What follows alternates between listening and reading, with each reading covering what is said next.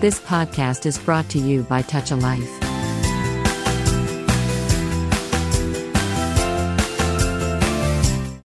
దంపతులు ఇద్దరికీ స్పందించే మనసుంటే సమాజానికి గొప్ప మేలు జరుగుతుంది అందుకు ఉదాహరణగా బెంగళూరుకు చెందిన వి మణి సరోజల గురించి చెప్పుకోవాలి చాలామంది సమాజం మీద బాధ్యతతోనో అనాథలుగా మారిన పిల్లలపై ప్రేమతోనో ఎన్జిఓలు స్థాపిస్తారు.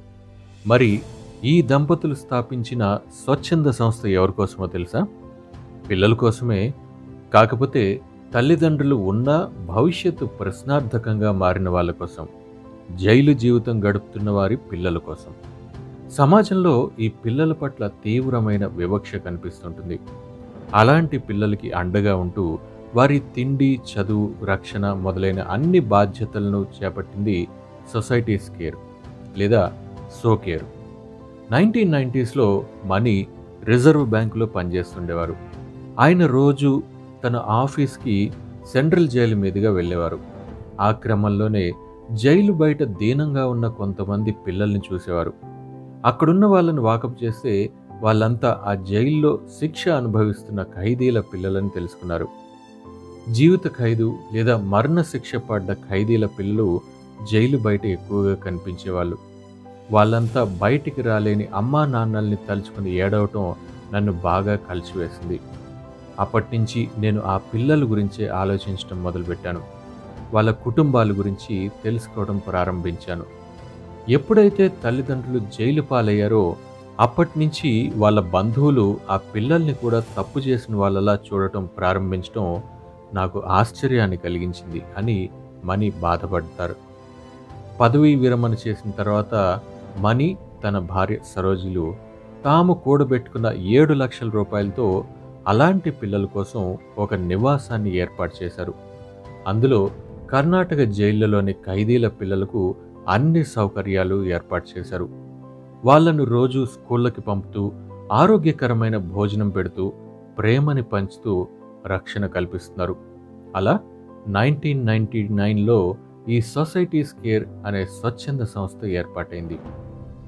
చాలా కష్టపడి ఎన్నో జైళ్ళు అందులో ఖైదీల పిల్లల గురించి తెలుసుకుని మరి ఆపదలో ఉన్న పిల్లల్ని తీసుకొచ్చారు మణిగారు రెండు వేల ఎనిమిదిలో సరోజి గారు రెండు వేల పదకొండులో మణిగారు చనిపోయారు. అయినా సంస్థ సేవలేవి ఆగలేదు. ఆ విధంగా మణిగారు అన్ని పక్కా ప్రణాళికలతో సంస్థను సిద్ధం చేసి వెళ్ళిపోయారు. నేను ఆ దంపతులకి స్నేహితుణ్ణి. రెండు వేల పది నుంచి నేను కూడా సంస్థ బాధ్యతల్లో పాలు పంచుకుంటున్నాను అంటున్నారు సోకేర్ సంస్థ ప్రస్తుత సెక్రటరీ వెంకటరతన్ రాఘవాచారి. నా ఐదేళ్ళ వయసప్పుడు మా నాన్న ఒక హత్య కేసులో జైలుకు వెళ్ళారు. నాన్నకు పద్దెనిమిదేళ్ళ జైలు శిక్ష పడింది. అప్పటి నుంచి నన్ను తమ్ముణ్ణి చుట్టుపక్కల వాళ్ళు నాన్న పేరుతో తిట్టేవారు. కానీ సోకేర్కి వెళ్ళగానే మా జీవితం మారిపోయింది. వాళ్ళు మమ్మల్ని ప్రైవేట్ స్కూల్స్లో చదివించారు. తర్వాత నేను దాతల సాయంతో సీఏ కూడా పూర్తి చేశాను. ప్రస్తుతం యాక్సెంచర్లో అనలిస్ట్గా పనిచేస్తున్నాను. పెళ్ళి చేసుకుని భర్త ఒక బిడ్డతో సంతోషంగా ఉన్నాను. దీనంతటికీ ఆ దంపతుల పుణ్యమే కారణం అని చెప్తారు సంగీత. సోకేర్ పూర్వ విద్యార్థులను కదిపితే ఇలాంటి కథలెన్నో వినిపిస్తాయి. గత ఇరవై మూడేళ్ళుగా సోకియర్ సంస్థ దినదినాభివృద్ధి చెందుతూ వచ్చింది. ప్రస్తుతం ఈ సంస్థ మూడు భవనాల్లో తమ కార్యక్రమాలను కొనసాగిస్తుంది.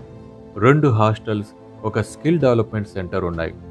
ఎప్పుడో మంచి మనసుతో ఆ ప్రేమమూర్తులు నాటిన ఓ మొక్క ఎంతో మందికి నీడనిచ్చే వృక్షంగా మారింది. You have just listened to Tall Radio Podcast. For more podcasts, visit www.touchalife.org.